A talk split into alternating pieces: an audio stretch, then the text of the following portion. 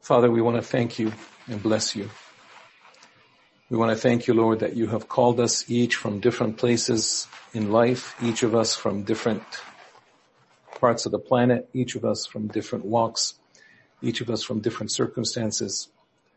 And you have gathered us together here today to be your family, to be your children, to center our hearts around you,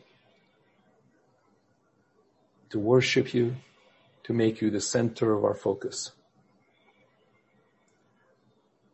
Father, we rejoice in your presence.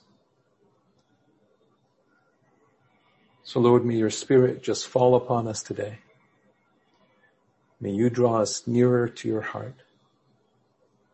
May we sense your heartbeat.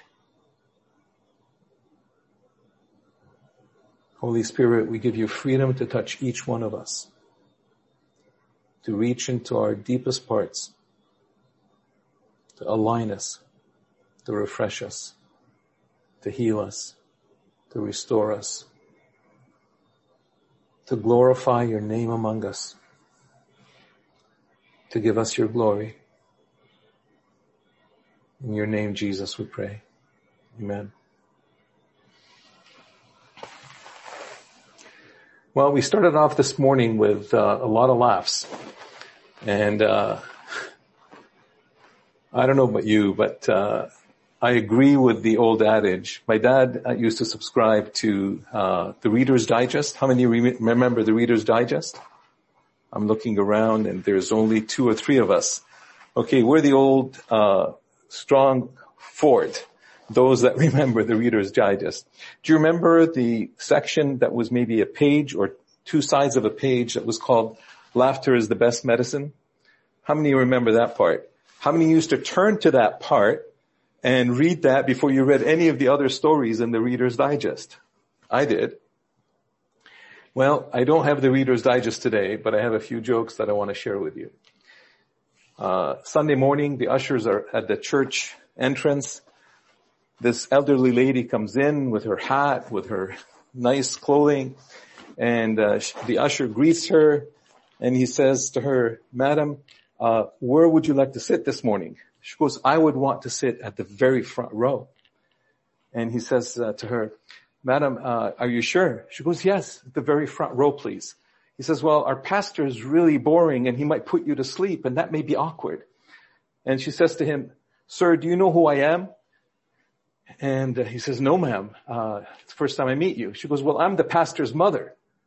Oh, forgive me, madam, he says, and he takes her to the front row and just as he seats her, he says, madam, do you know who I am? And she says, no. He goes, good, and he runs off.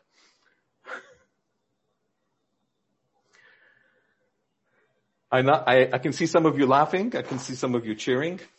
Okay. Uh, there's another one. Uh, pastor is preaching. These are all church jokes. I'm sorry. They're all church jokes. Pastor is preaching and he's preaching on forgiveness. And it's a real solemn moment in the sermon. And he looks at all the people in the congregation and he says, brothers and sisters, who here has absolutely no enemies to forgive. Everybody's hands are down.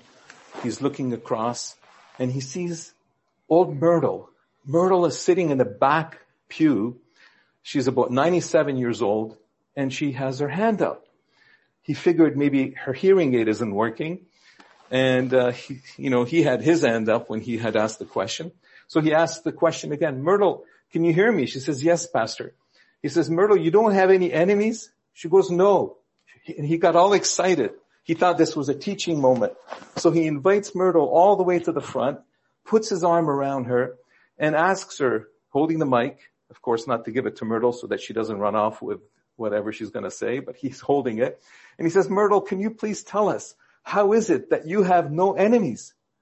She says, Pastor, at 96, I've outlived them all.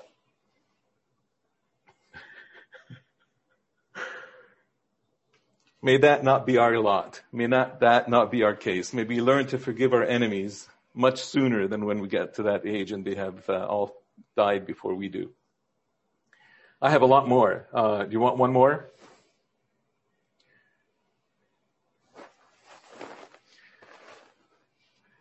Uh,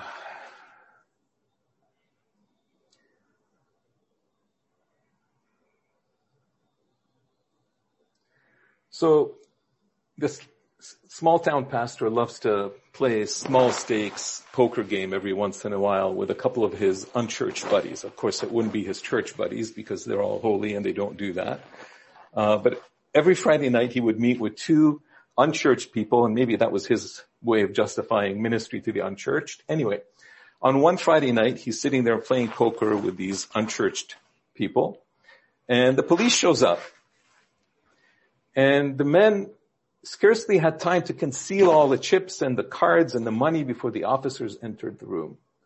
But the officers knew what was going on. So they asked uh, the first guy and they said, were you gambling? And the first guy says, no officer, I wasn't gambling. They ask his second friend and he says, no sir, I wasn't gambling. They ask the third guy, were you gambling? And he says, no officer, I wasn't gambling. And then they turn to the pastor and says, Reverend, you know the Bible says thou shalt not lie. Were you gambling? And the pastor turns to him and he says, with who? Come on, think about it. The other three weren't gambling, so who would the pastor be gambling with? Anyway. Alright. So, the point of the sermon today is let's laugh. Let's laugh. Let's laugh because the Bible tells us to laugh. Let's laugh because there are different laughters. Some of you were laughing earlier before the service today because of some of the bantering that was going on between myself, Salpi, Huri, uh, JGAP, uh, CSIS, all of what was going on. We were all just having a good time. But the Bible tells us that there are different types of laughter. So I want to look at five different types of laughter today, and uh, we'll make some sense out of this. The first laughter is the laughter of disbelief. The second laughter is the laughter of blessing and salvation. Third is the laughter in the face of trials. Fourth is the laughter of fools and the unrighteous. Fifth, and that's probably the one that we want to really focus on, but we're just going to touch it today, is the laughter of God. So what are the laughters? What types of laughters are there? The scripture is just full of examples. So for the laughter of disbelief, you know, last time I spoke here, uh, I shared with you about the tomb of the patriarchs, where Abraham and Sarah and Isaac and Jacob and their wives are all buried. Uh, and in that story, the beginning of that story for the, uh, the life of Abraham and Sarah, for that to happen, Sarah was barren. And uh, at some point I'd love to talk with you about all the barren women of the Bible and what happened with them. That's a different sermon. But today, Let's look at what happened with Sarah. In the story of Sarah, we read these words. God said to Abraham, as for Sarai, your wife, you shall not call her Sarai, but Sarah shall be her name. I will bless her, and moreover, I will give you a son by her. I will bless her, and she shall give rise to nations. Kings of peoples shall come from her. Then Abraham fell on his face and laughed and said to himself, can a child be born to a man who is a hundred years old? Can Sarah, who's 90 years old, bear a child? Well, that was the laughter of disbelief. Our great grandpa Abraham laughed that way when he heard the promise of God. His mind his finite human mind. His heart may have wanted it, but his heart mind could not compute it.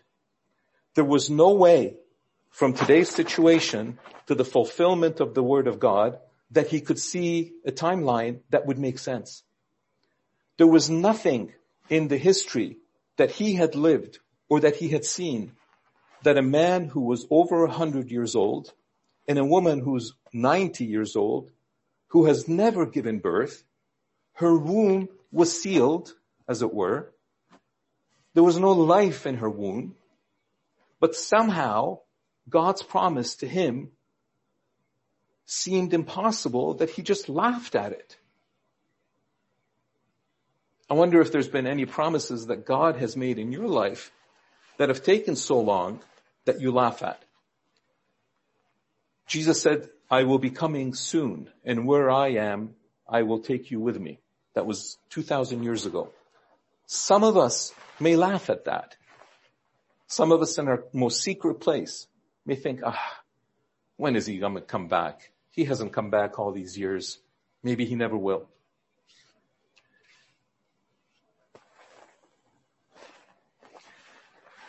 God speaks to Abraham in, in Genesis uh, 18 and he says these words, I will surely return to you in due season and your wife Sarah shall have a son.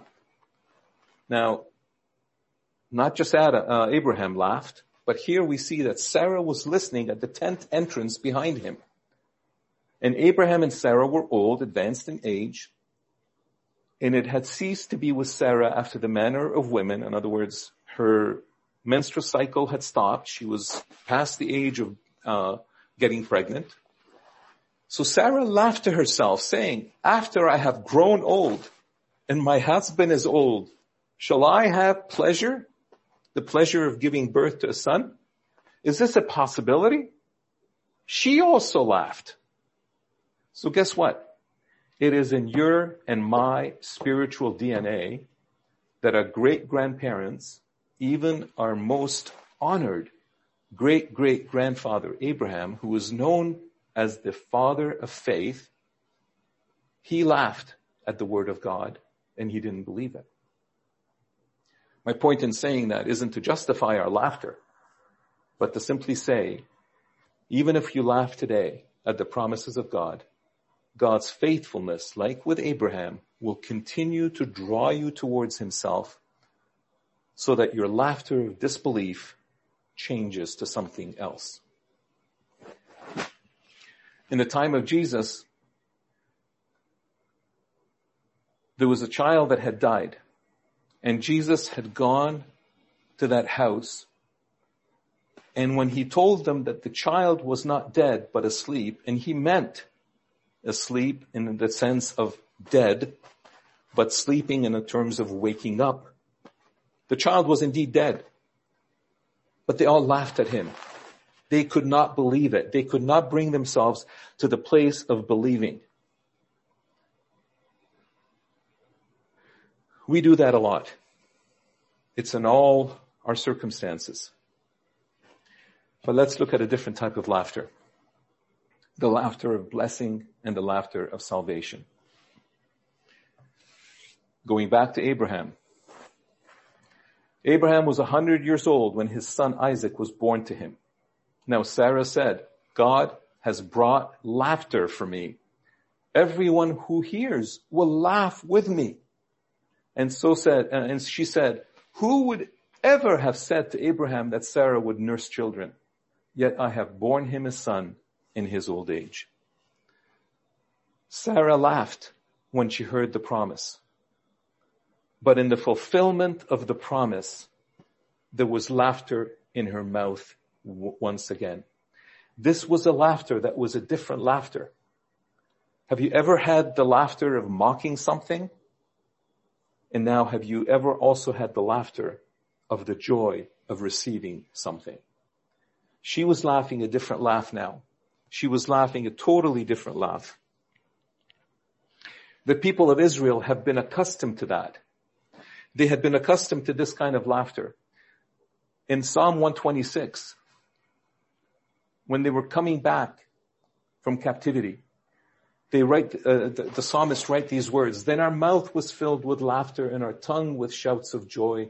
Then it was said among the, the nations, the Lord has done great things for them. The Lord has done great things for us and we rejoiced. There's the laughter of joy. There's the laughter of fulfillment. There's the laughter of the promise that has been fulfilled in salvation.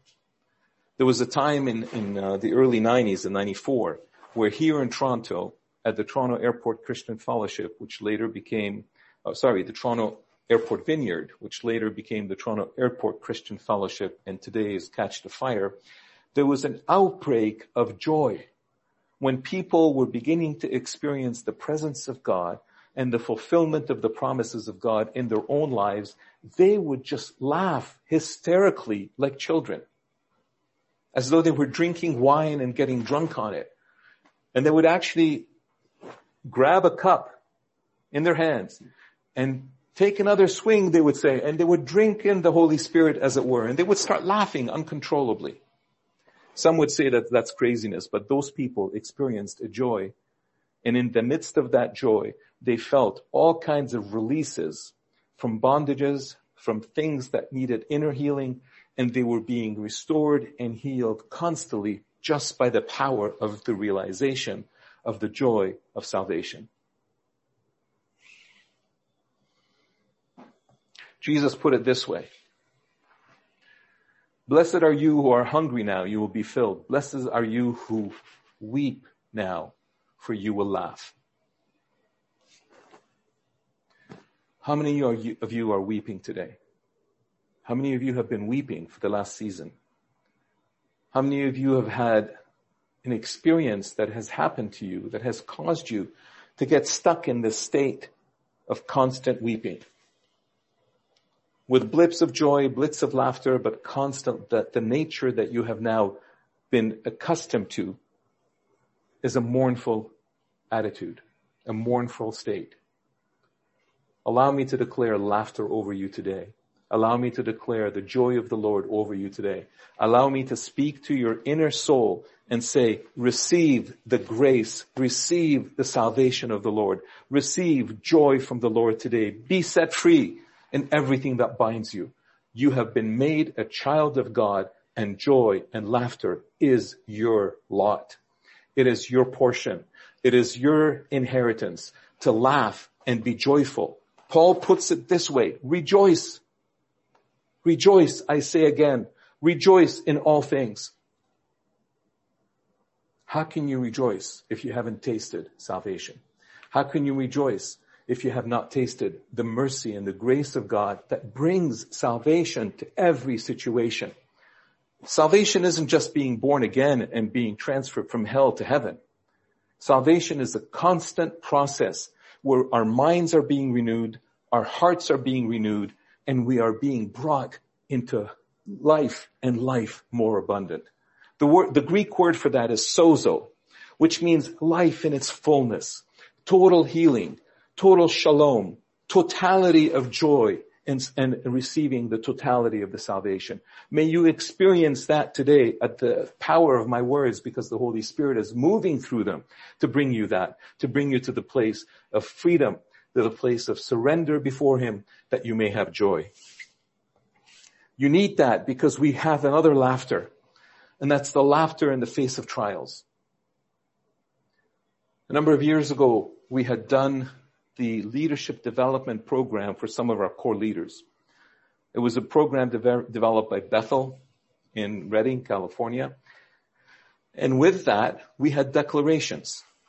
We would declare these 10 declarations over and over again. We declared them. We declared them as a church. We declare them as individuals. We declared them in our small groups. One of them was, I laugh at the schemes of the enemy. I laugh at the attempts of the enemy. I'm paraphrasing it now, but that's the heart of it. But what does the scripture tell us about that? Job 5. You shall be hidden from the scourge of the tongue and you shall not fear destruction when it comes at destruction and famine, you shall laugh and shall not fear the wild animals of the earth, and you shall be in league with the stones of the field, and the wind, wild animals shall be at peace with you. No matter what the situation that we're in, no matter what the circumstances, Job, in the hardest circumstance that Job had gone through, we read these words. These are words of encouragement to us. Yeah, you can say maybe they're taken out of context, but the reality is true. that in fact the salvation of the Lord hides us from the scourge of the tongue. And we shall not fear destruction when it comes. We shall not fear destruction or famine because he is our God. He is our shield. He is the one who makes us laugh. The psalmist writes these words and he says, weeping may linger, weeping may linger for the night, but joy comes in the morning. Brothers and sisters, trust the Lord in the situation that you're in. Laugh at the situation that you're in. Laugh at the troubles. In the hearts of in your heart of hearts, bubble over in peace, bubble over with joy that the Lord is good and he will fill your mouth with laughter. It sounds so irrational to actually laugh when you're in the midst of trouble.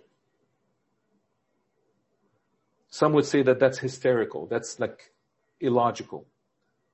You should be mourning. You should be in trouble. You're in trouble. You should be troubled. But there's something that happens and science today helps us understand some of the dynamics of what happens when laughter takes place in the body. The different chemicals and hormones and different things that kick in and cause a change in the, in the way that the mind fires. The point isn't just to laugh for laughter's sake. The point is to have our eyes focus on the right thing so that we can understand what it is that we're laughing about.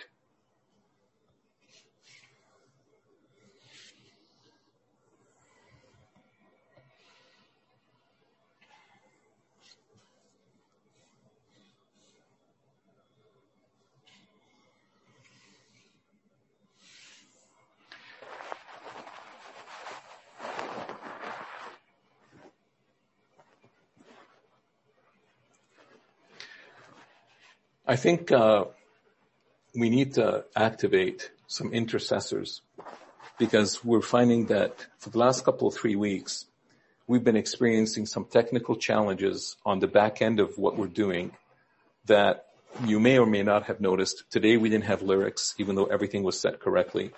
Last week we had some audio difficulties, even though everything was set correctly. So if you're interested in that, text me privately afterwards and we'll set up a little uh, group that will intercede before every service that we can run things well and that the technology would not become a hindrance.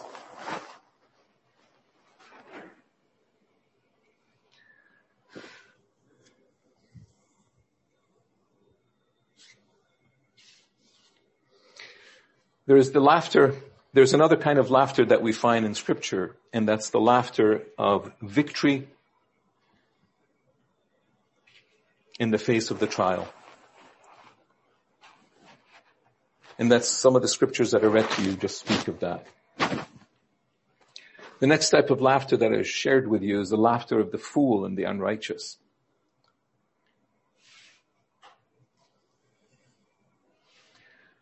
Ecclesiastes 7 says, like the crackling of thorns under the pot, so is the laughter of fools when you're making a fire to cook something outside, there's a lot of noise as the wood is crackling and the, the thorns in this case, the, the, uh, all of what's going on is happening. But you know, the point of the scripture is that, that noise, that crackling that's happening under the pot, eventually that fire will end and that sound will stop. And the laughter of fools is the same way. What are fools? Sometimes we could be foolish. Does that make us fools? Scripture says that the fool in his heart says there is no God. The fools that the scripture is talking about here are those that would trust their own strength, trust their own abilities, trust their own ways as opposed to trusting the Lord.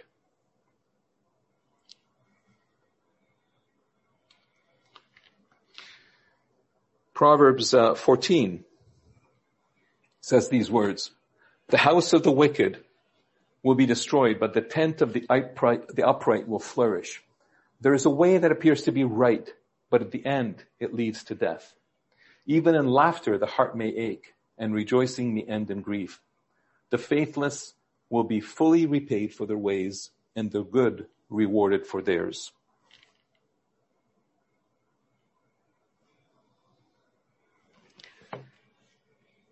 Let's now focus on the laughter of God. That's a whole discussion. I'm not going to get into too much depth with it.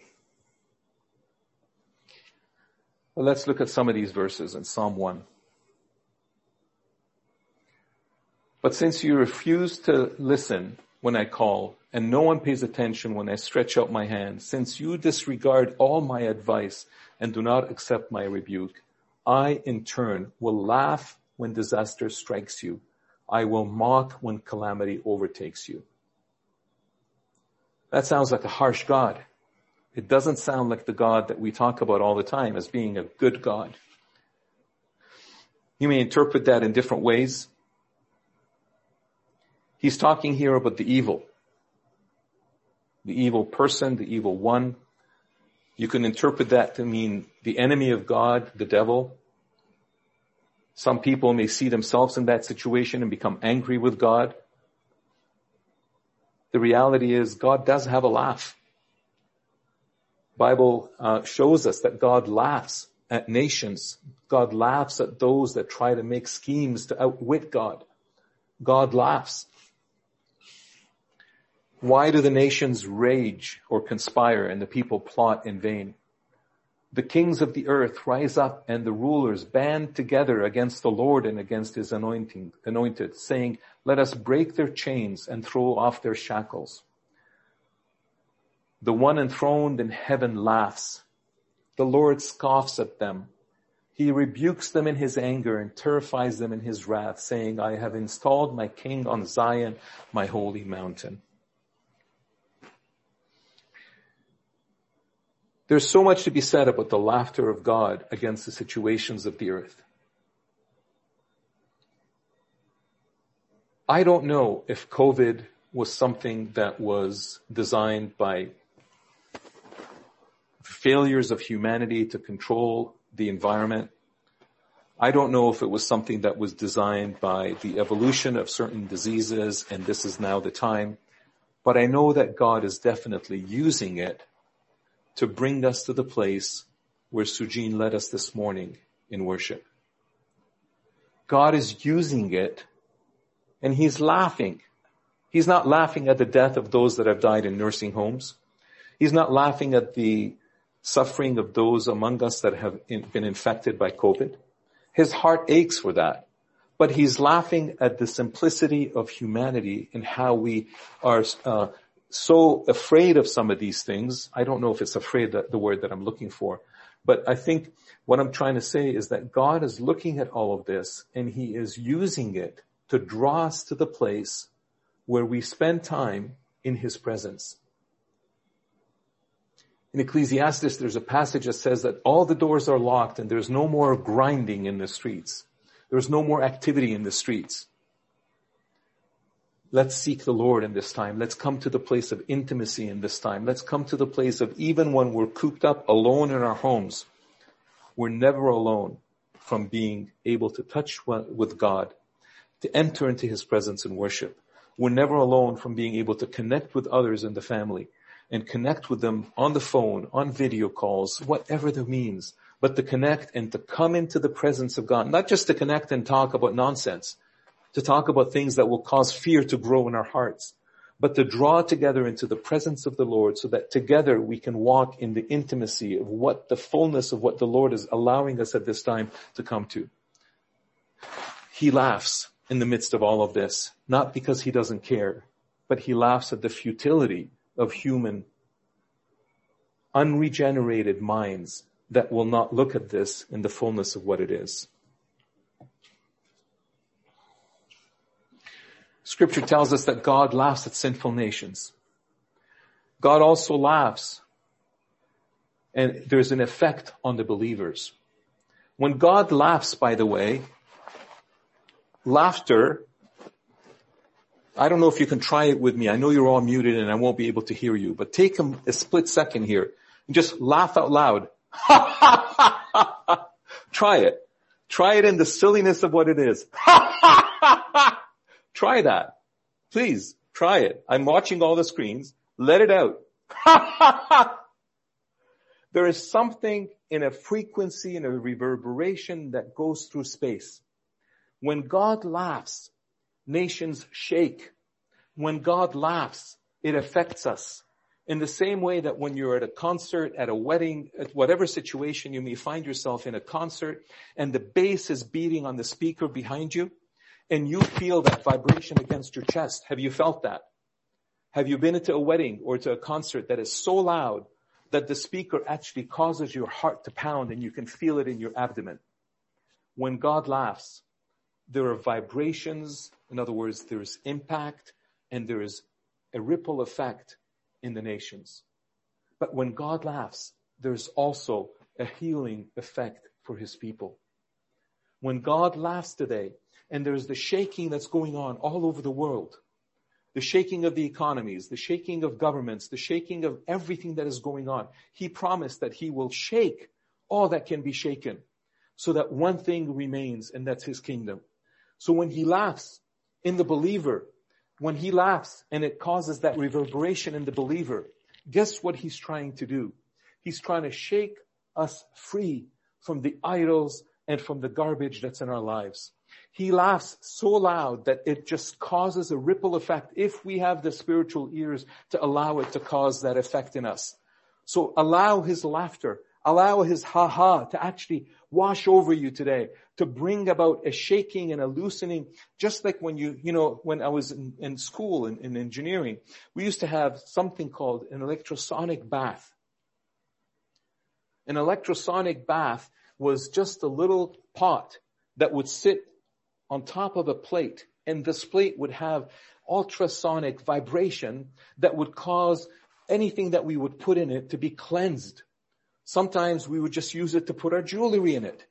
And it would make our jewelry come out spotlessly clean because the vibrations of that ultrasonic sound would cause everything to shake. So the laughter of God is just like that in the life of the believer. When God laughs, he causes an ultrasonic vibration to go through you and to cause the garbage to come out and to cause what is true and what is good and what is purposeful, his kingdom to remain. Allow his laughter to wash over you today.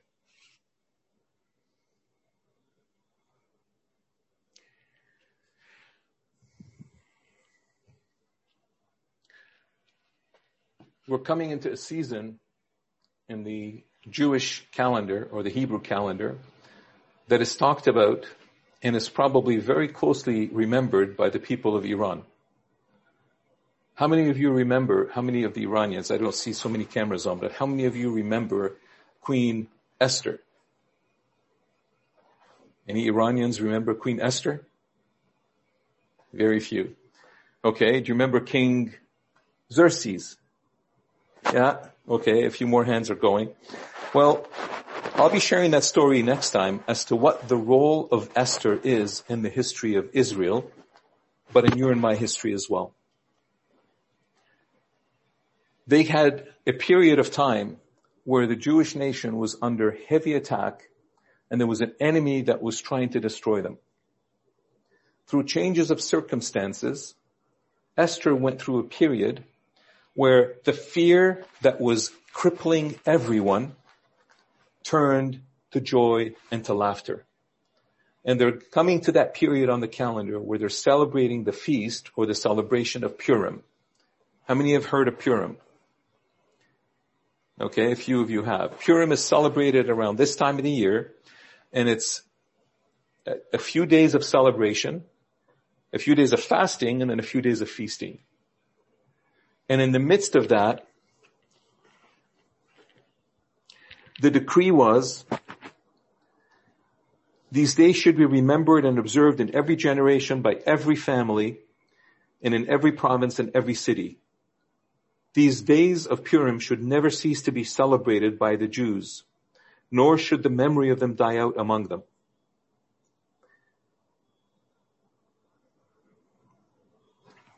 The days of celebration, he wrote them into, he wrote them to observe the days as days of feasting and joy and giving presents of food to one another and gifts to the poor.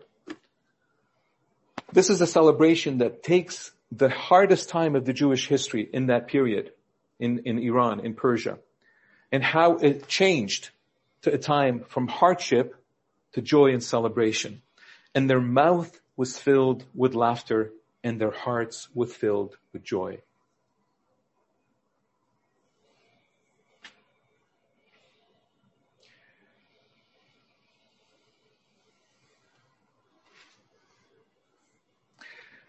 During Sunday school lesson, Billy learned about how God created human beings. Billy became especially focused when the teacher explained how Eve was created from Adam's rib. Later in the week, uh, in the week, the boy's mother saw him lying down on the floor, so she asked him, Billy, what's wrong? His reply was priceless. He says, Mom, I have a pain in the side. I think I'm getting a wife.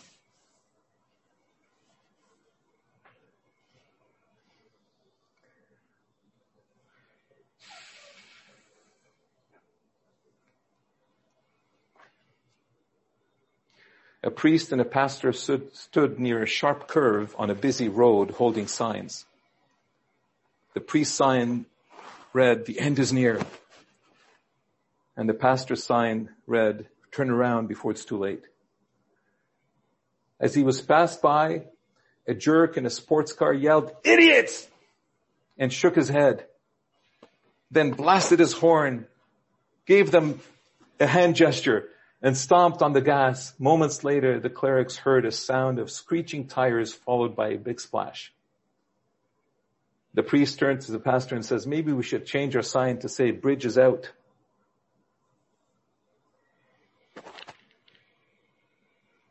The bridge is out. The bridge is broken. Anyway, on that note, I'll stop trying to make you laugh with my jokes, but I pray that the presence of the Lord gives you the joy that is required to carry you throughout your week, throughout your days to the fullness of time.